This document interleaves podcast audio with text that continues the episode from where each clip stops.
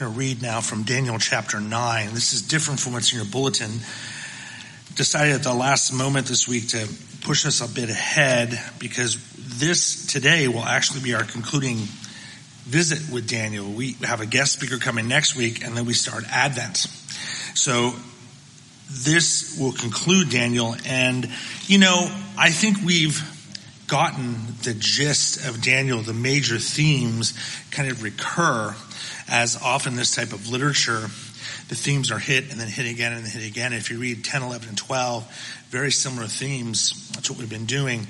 Um, and I thought, what a good way to end our series to have Daniel prayer, Daniel's prayer in Daniel chapter 9.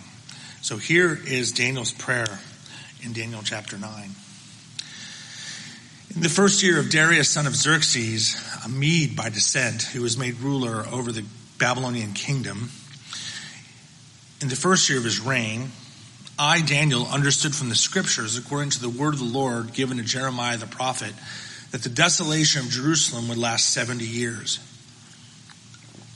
So I turned to the Lord God and pleaded with him in prayer and petition, in fasting and in sackcloth and ashes.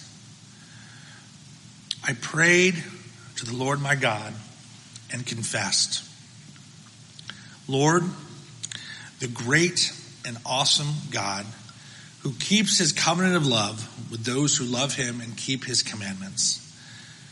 We have sinned and done wrong. We have been wicked and have rebelled. We have turned away from your commands and laws. We have not listened to your servants, the prophets, who spoke in your name to our kings, our princes, and our ancestors, and to all the people of the land.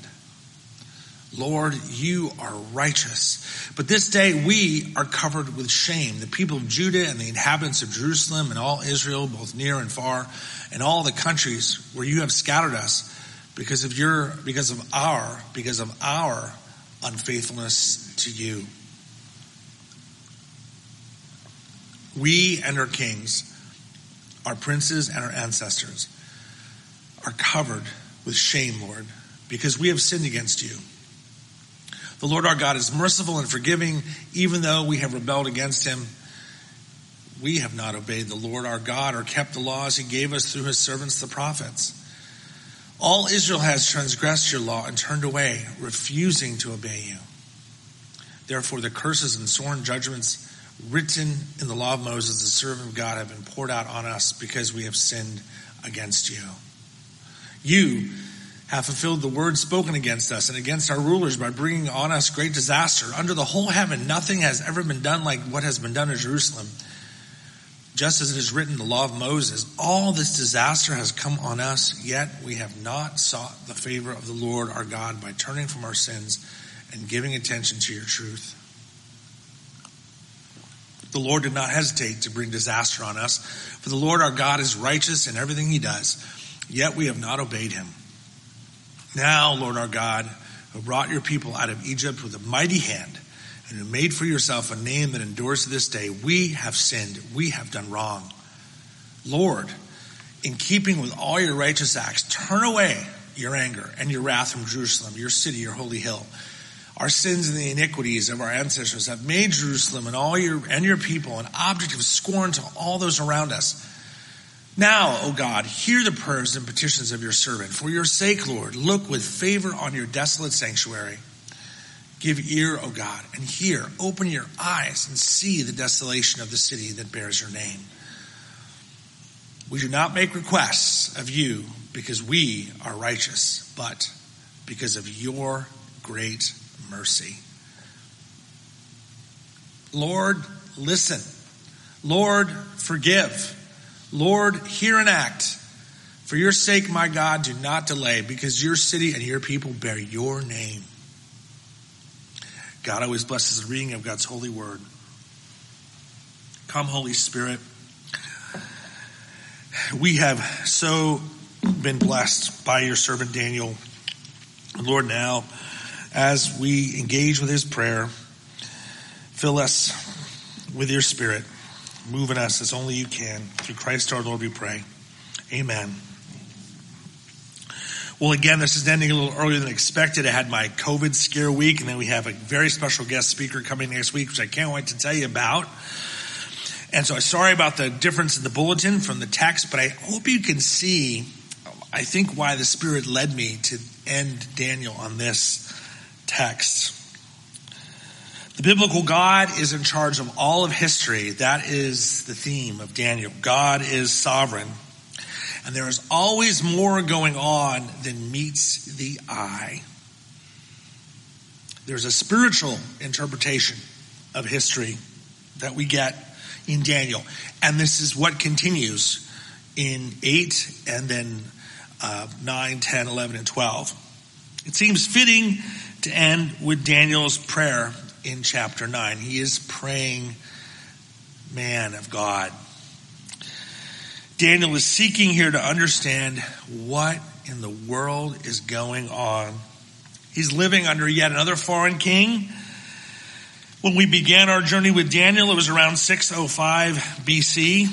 He had just been hauled off to Babylon under Nebuchadnezzar. Now it's, they think, around 539 BC. It's been over 60 years, and now he's once again under foreign domination. The Medes and the Persians have just defeated Babylon, sweeping in. Remember, they took they took over, came in under the they drained the local river, which drained the the water that surrounded the walls, and they got in. Daniel's trying to make sense of all this. Maybe you can relate. One thing after another, just read the headlines or your Twitter feed or hear people talk. I wonder what your process is of making sense of things when you're under stress. When I get stressed out, sometimes I pray and journal. More often I eat. More often, I watch TV and zone out, find a movie to dive into. Maybe go shopping, you know, a little shop therapy. Lord have mercy. I wonder what you do when you're trying to make sense of it all, when you get stressed. Lord, Lord help us. Um, in all of your good gifts around us, maybe the best gift of all is scripture and prayer, right? I think that's what scripture itself would say. Daniel goes to the scriptures first to make sense of it. As he does that night, a light goes on. Uh, he tells us, I, Daniel, understood from the scriptures, according to the word of the Lord given Jeremiah the prophet, that the desolation of Jerusalem would last 70 years. the scripture helps Daniel understand what's going on. When Daniel and his Israelite countrymen were forcibly removed from their homeland, and taken to Babylon, they brought their scriptures with them on scrolls. Words from the prophet Jeremiah were on these scrolls, and Jeremiah ministered between 627 and 527 BC. It's now 539, about 50 years after Jeremiah's ministry, and now Daniel finds a reference in Jeremiah's prophecy that says the desolation in Jerusalem would last 70 years. This discovery must have brightened Daniel's day. Now he had some perspective. So you're feeling stressed out, go to our scrolls, go to the scriptures, which we take with us in the, in our kind of our foreign land, right? The land of our country, the globe, which is our home, but yet isn't our home, isn't our ultimate home. Don't settle, when I tell myself this too, Matthew, don't settle for a life not enriched by these scrolls. I think it was Calvin who talked about the lenses of Scripture, like putting on glasses. The Scripture helps us see. Even just reading statements like, the Lord reigns, or even the word kingdom of God, the phrase kingdom of God, right?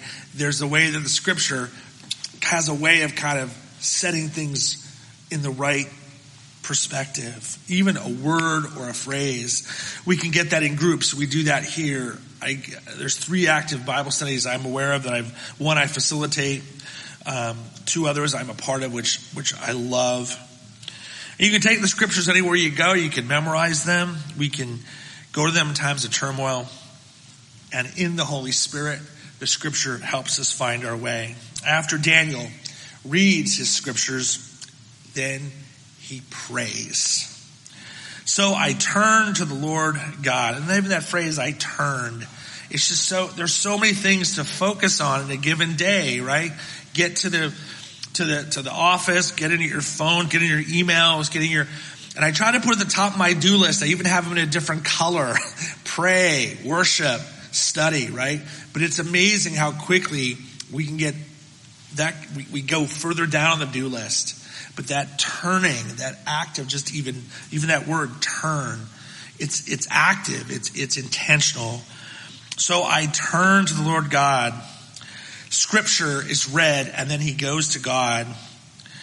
Going to scripture itself, we reminded here, is no mere intellectual exercise. Studying scripture is never just a head thing in seminary, those of us who've been part of that, we've learned that just because you study a text doesn't mean you've experienced the text. Studying scripture is never just about learning some words on a page.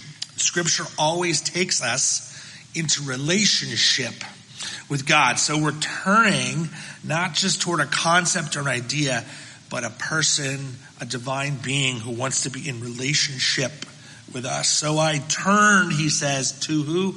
To the Lord.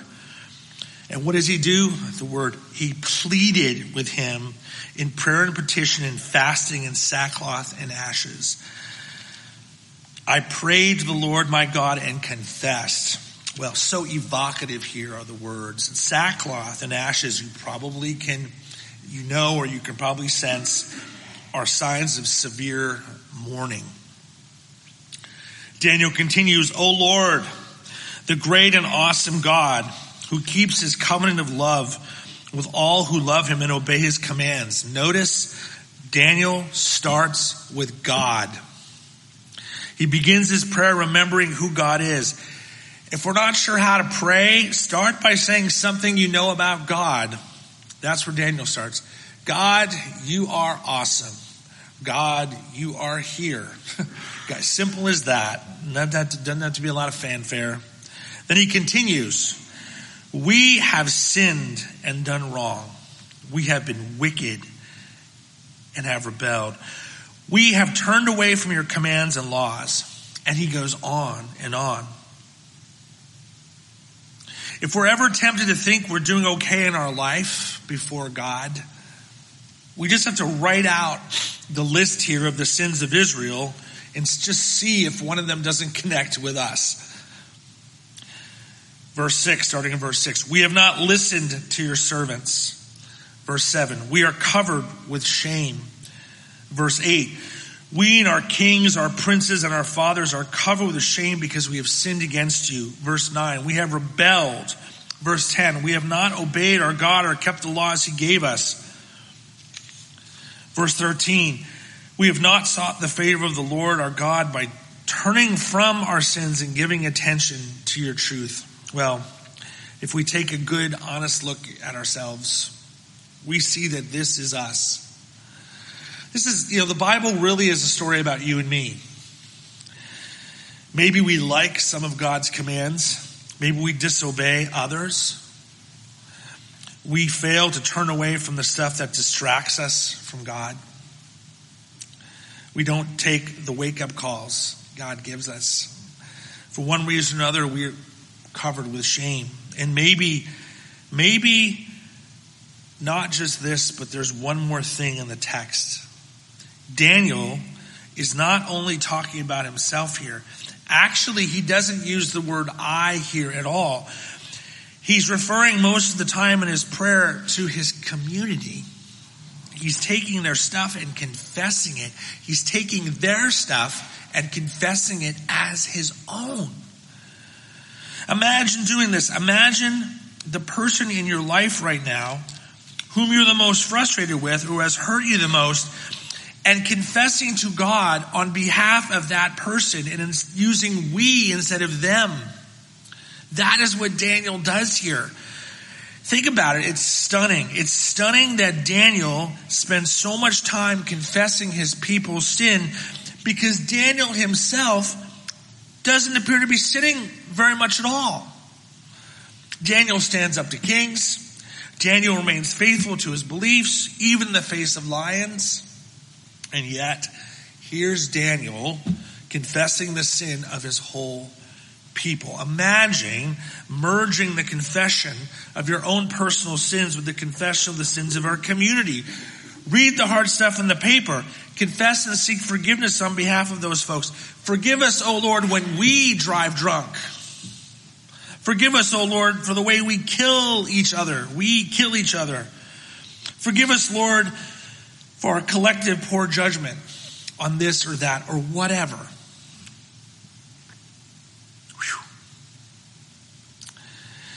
And then Daniel shifts. He goes from confessing to boldly requesting.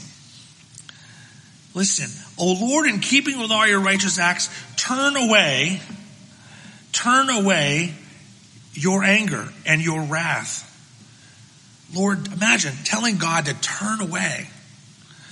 And then he says, hear the prayers and petitions of your servants. He says, look with favor on your desolate sanctuary. Give ear, O God, and hear. Open your eyes. See the desolation of this city. See what a mess we are. And then he says in the end of these like staccato words, Lord, listen, verse 19. Lord, forgive. Lord, hear and act. It's quite a transition, isn't it? Daniel knew the implications of the sins he had just confessed. He knew the people were unfaithful. Not long after God freed Israel from slavery, they betrayed him. Under the terms of the Sinai covenant, the sins Daniel names meant destruction and exile for Israel as a consequence. Well, Daniel just named all the sins. The original covenant was clear.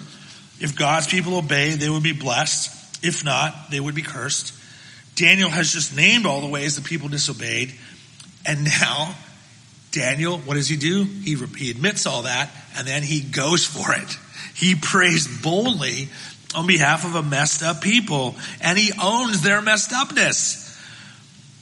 Why does he do this? Verse 18 is the whole thing. He says, Lord, we do not make requests of you because we are righteous, but because of your great mercy. Mm, there it is.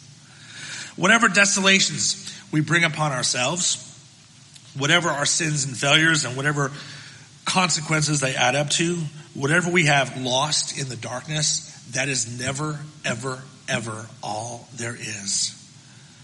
God's mercy is still there. No matter how good we are in our best days, we fall short in our worst moments. Israel's story of rebellion, of not listening, of being covered in shame is our story. Daniel's whole story, really, in this whole book we've been studying, is an account of what you could call Judeo Christian realism. It's chock full of consequences for the failures of God's people, even geopolitical consequences for failures. That's real.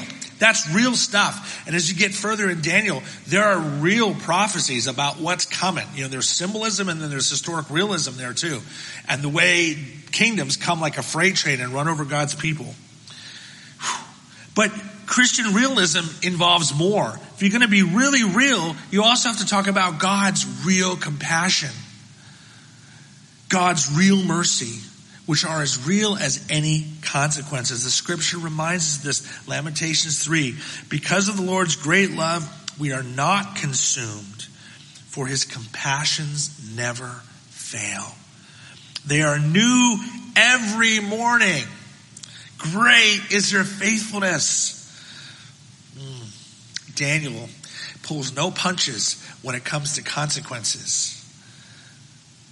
But those consequences of our sin are met with real love from the God who is large and in charge, the author of history, the supreme Lord of all history, is a loving, caring Father. And into his love and faithfulness, we can repent and request daily on behalf of ourselves and on behalf of our nation, on behalf of our world, and any group you can think of. Thank you, Daniel. Thank you, God, most of all. In the name of the Father and the Son and the Holy Spirit, we pray. And all God's people said, Amen. Amen.